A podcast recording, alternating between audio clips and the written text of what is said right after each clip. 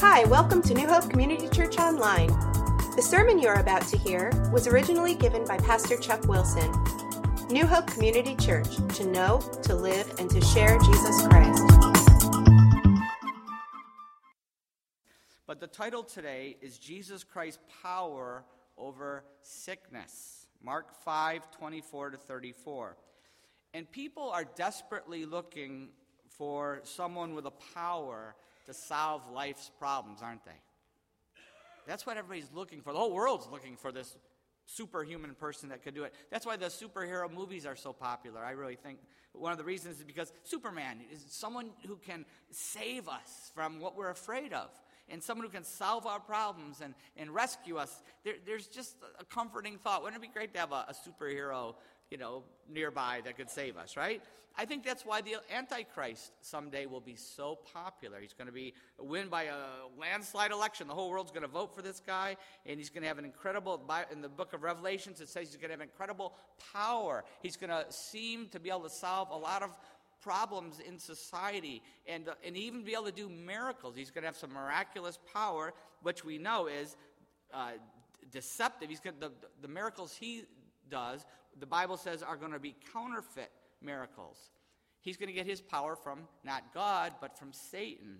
That's where he's going to get his power. And his goal, Satan's whole goal, is to destroy us. So he's going to use, the Antichrist is going to use these counterfeit miracles to draw people to him, and then he's going to use it to hurt people, to destroy them. That's his whole goal.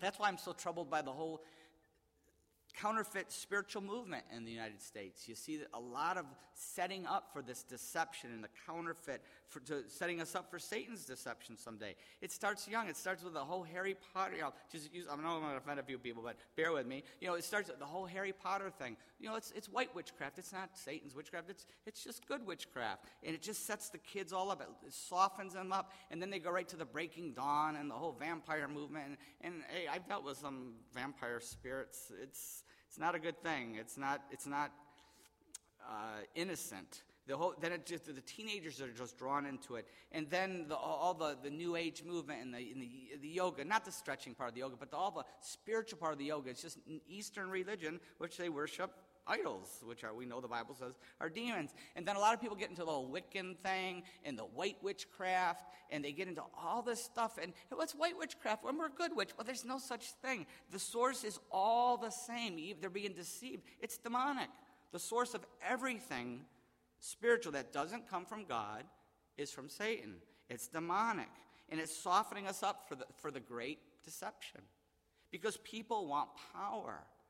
But we know who has the real power.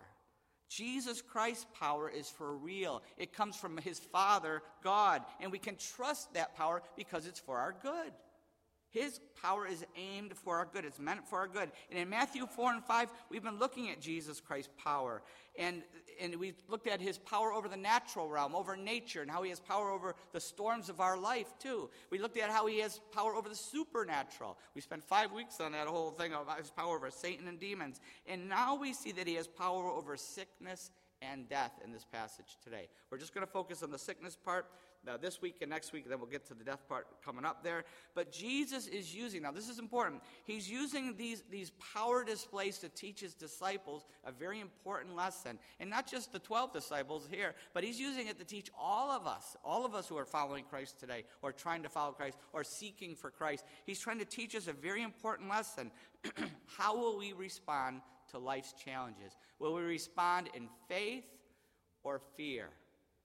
How are we going to respond to these challenges, the storms of life and the sickness and the death and, and Satan's attacks, spiritual attacks? Are we going to respond in fear or faith?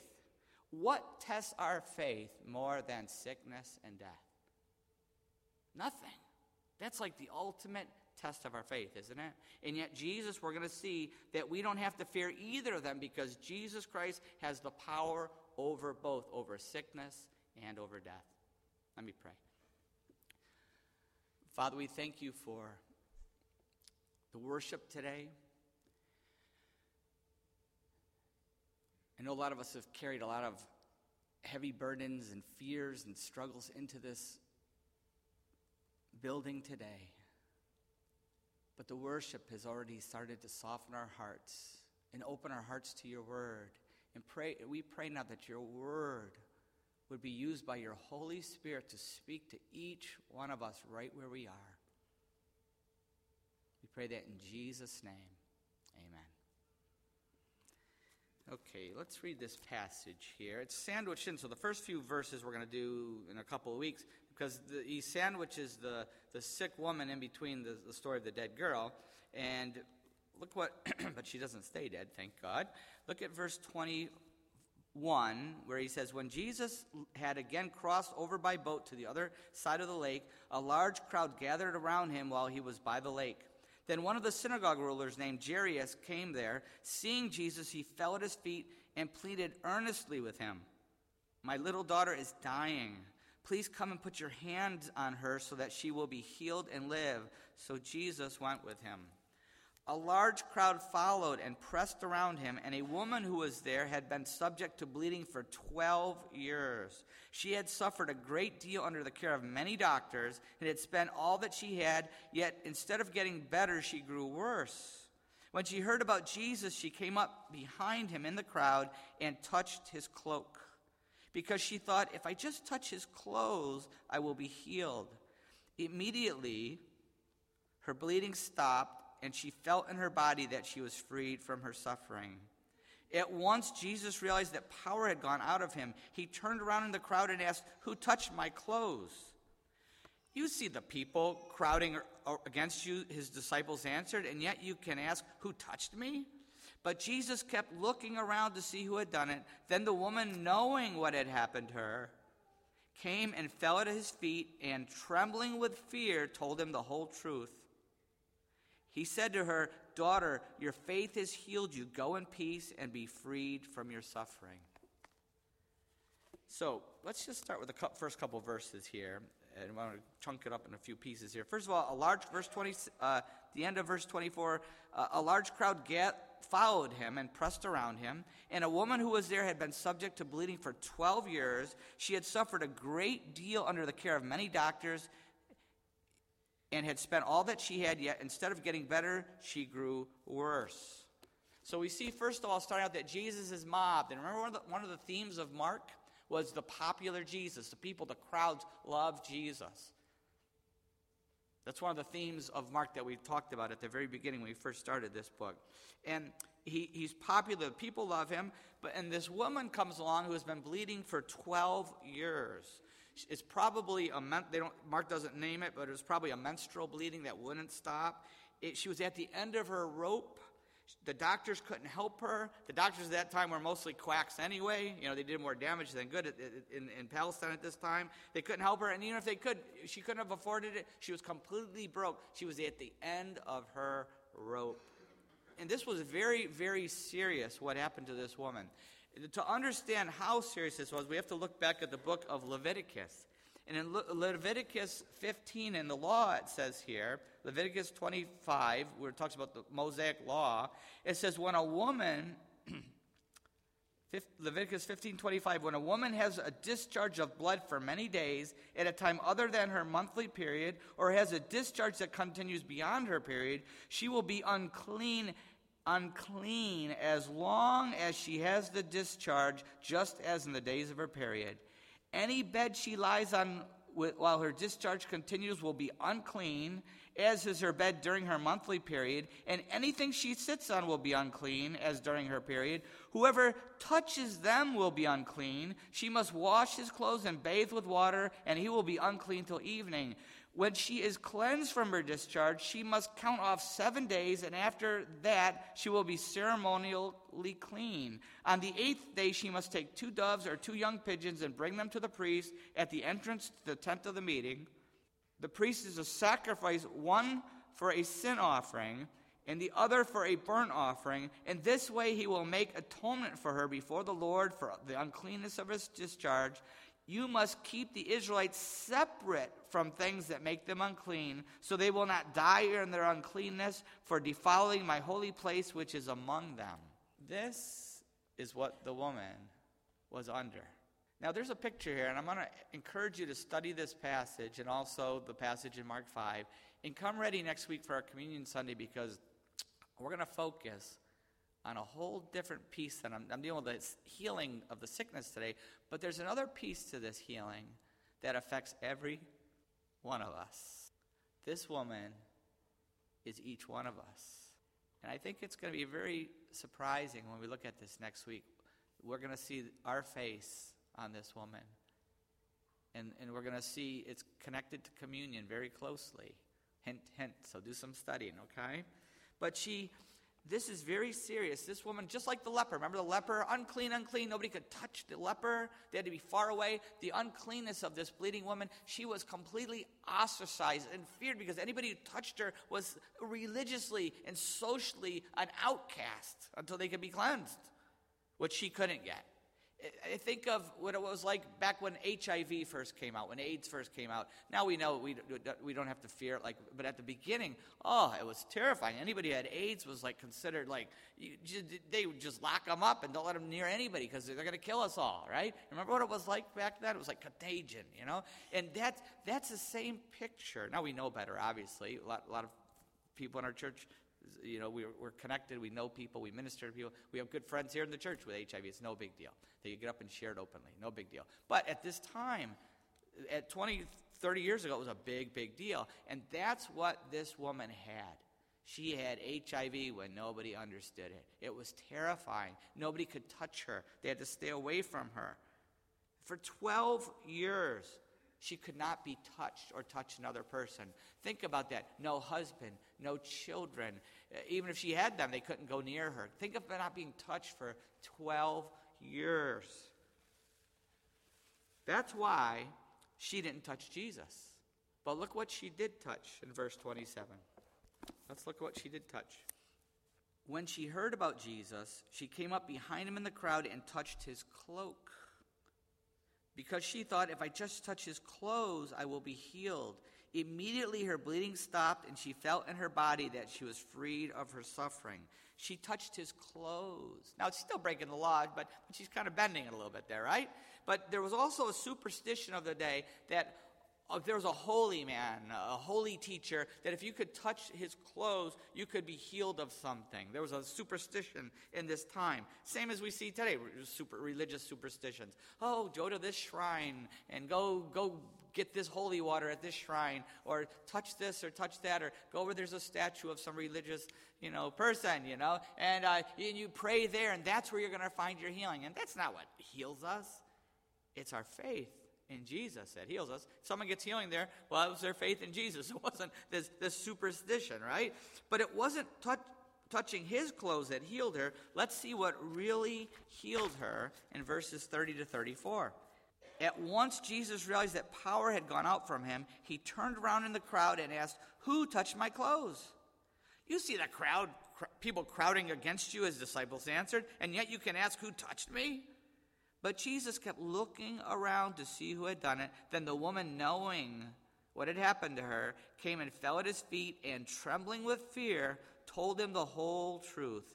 He said to her, Daughter, your faith has healed you. Go in peace and be freed from your suffering.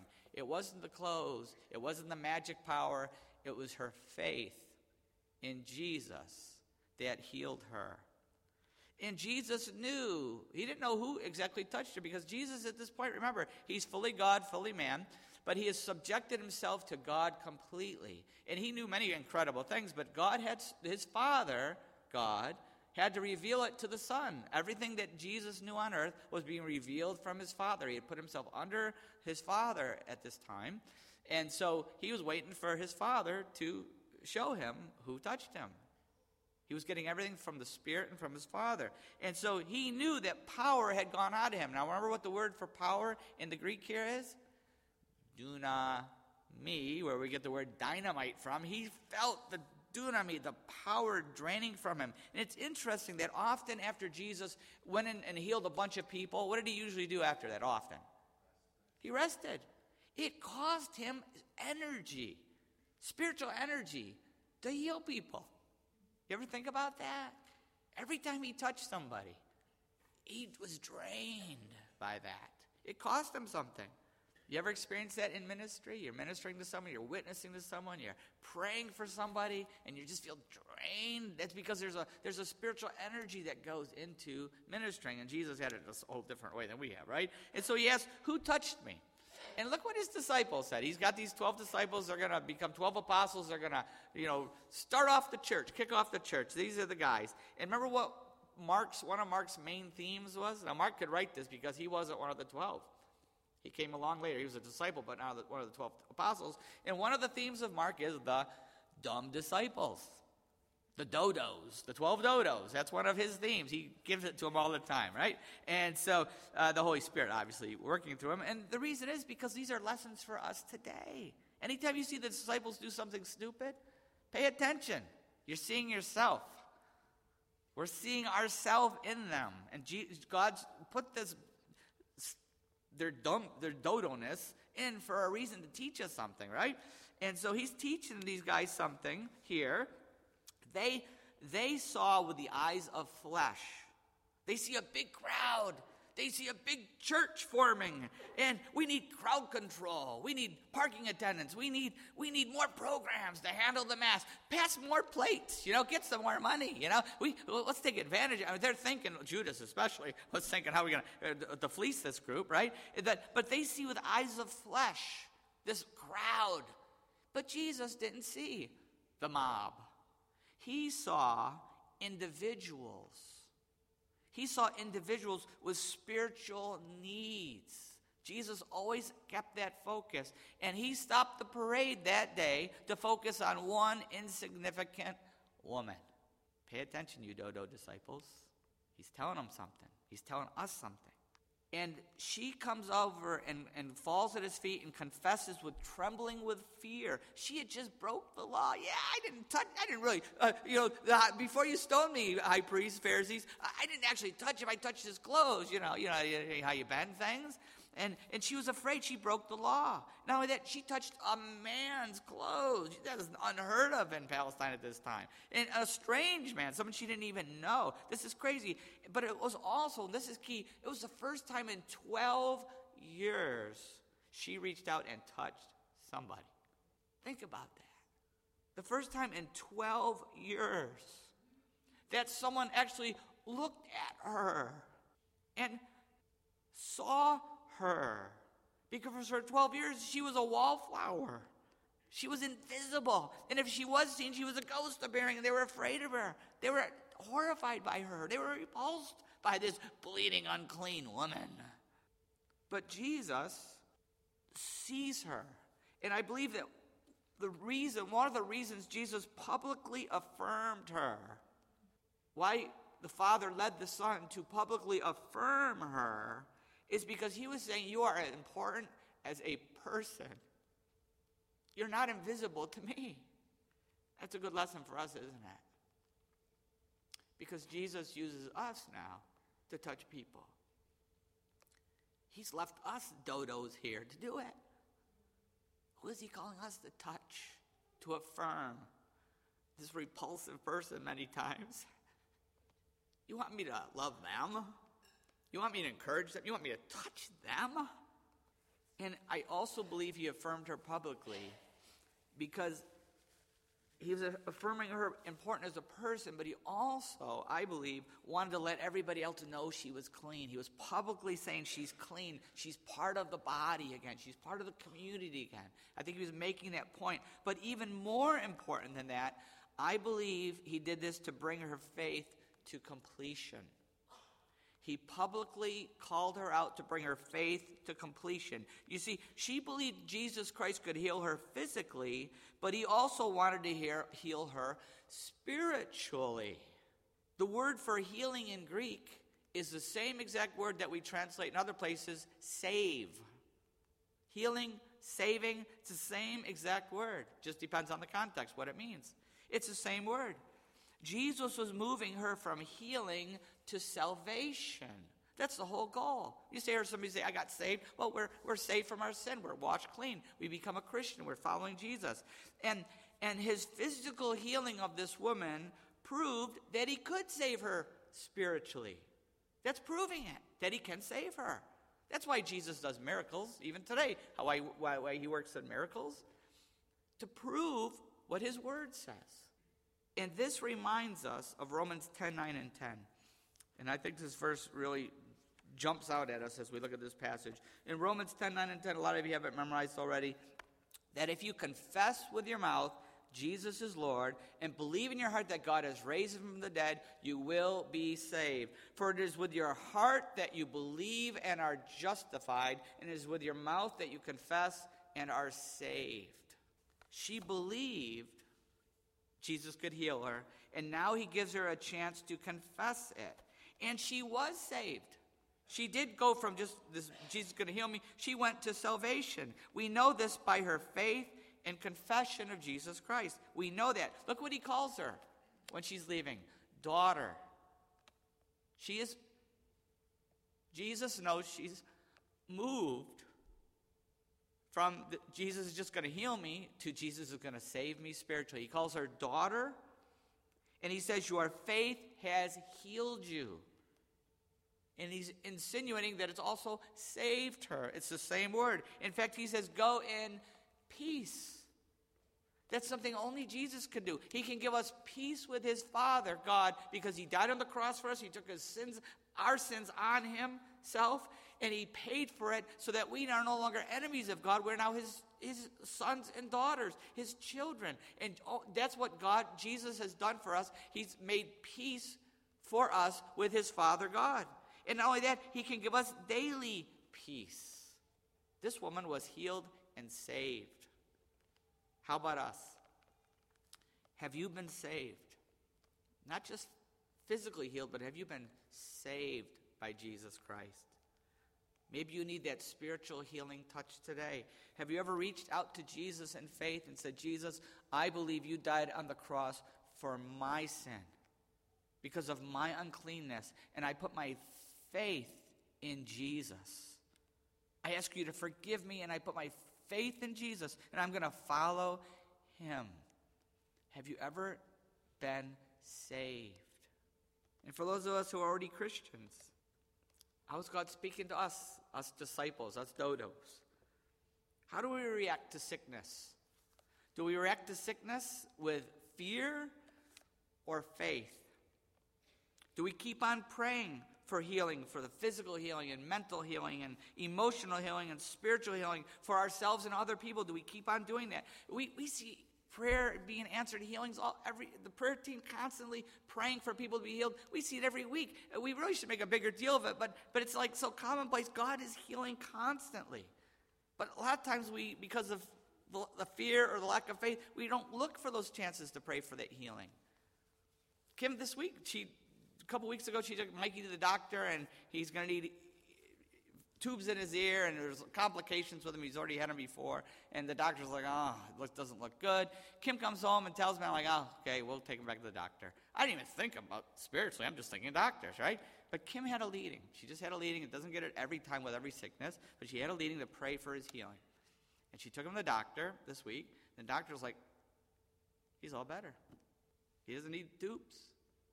Wow. Surprised. But Kim says, I wasn't. I, I just knew it. She just had that leading. A lot of times, if it was up to me, I wouldn't have prayed for him. You know, we, we, that sensitivity to praying for the healing. Now, why doesn't Jesus heal every time? I know what some of you are thinking. Why doesn't he heal every time? He didn't heal Kelly. Remember, we prayed and prayed. He didn't heal Kelly. He didn't heal Robert. We prayed and prayed. He didn't heal Robert in our minds and we get mad and we lose our faith, nobody here, and then we rarely pray for healing because God didn't listen to me, didn't do what I told him to do. I don't know why. I don't know why, but I know that Jesus Christ has the power to heal sickness. He proved it here. And I believe that if we pray in faith and somebody is not healed, including ourselves, there, he must have a positive reason for it. Paul pre- praying that, that God would take away the thorn in his flesh. In 2 Corinthians 12, 9 and 10, he says, But this is what God says to Paul when he wanted his healing. He said, But he said to me, My grace is sufficient for you, for my power is made perfect in weakness. Therefore, I will boast all the more gladly about my weaknesses, so that Christ's power may rest on me. That is why, for Christ's sake, I delight in weaknesses and insults and hardships and persecutions and difficulties. For when I am weak, then I am strong. This particular problem, sickness it was, God allowed him to have to keep him weak so that he would depend on God and be strong.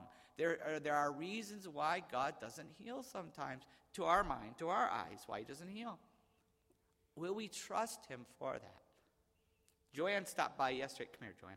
Joanne stopped by yesterday and she starts telling me what she's going through. I'm like, oh, this is what I'm preaching about on Sunday. Just share a couple, a couple of minutes. Just share this. And so she's a little nervous, but just share what you were sharing with me because I really think it brings out this healing thing. She had, remember, she had the miraculous healing when she first became a Christian. Crohn's disease, how many years? Mm-hmm. I had Crohn's disease most of my adult life. Suffered close to 20 years with that. Healed miraculously. And I was healed right Yeah. here in this room. I was prayed over and with, and I was healed in this room by the grace of God.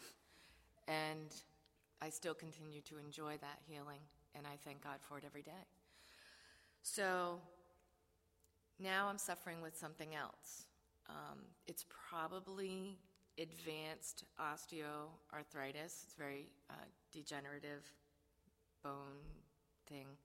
Anyway, whatever it is, I have developed bone spurs on my cervical spine. And they press on nerves leading out of the spinal column. So I'm in excruciating pain, and uh, sometimes it's almost unbearable. I asked God to heal me, of course, and I know He has the power, if He chooses, to make it all go away. I was sharing with Chuck when I went over that, you know, of course, I asked God to heal me, but I have not been healed yet. Um, and that I didn't really know what to do because I was suffering so much. And for various reasons, I decided that I'm not going to take any pain medication. So, um, what I decided to do was it occurred to me that Jesus died on the cross to save me so that I could go to heaven and be with him and God my Father someday. And I started to think about the pain that I'm in and how terrible it is to me. And I realized that uh, it's basically a walk in the park con- compared to what Jesus suffered and died.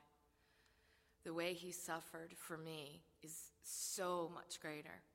And I just decided that every time I'm in pain, I'm going to offer that pain up to God in thanksgiving for the suffering and for giving me a, a chance just to experience a minute amount of suffering compared to what Jesus suffered for me, so that I may always be grateful and thankful for God dying, sending his son Jesus to die for me and to remind me of the pain.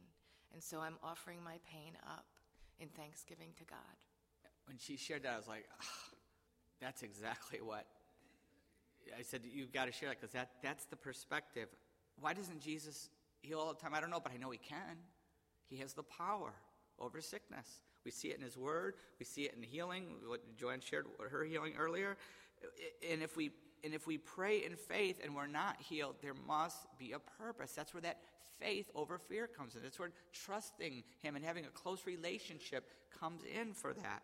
And I know, and we know, that he will heal us all completely someday. Remember Aaron's testimony last week?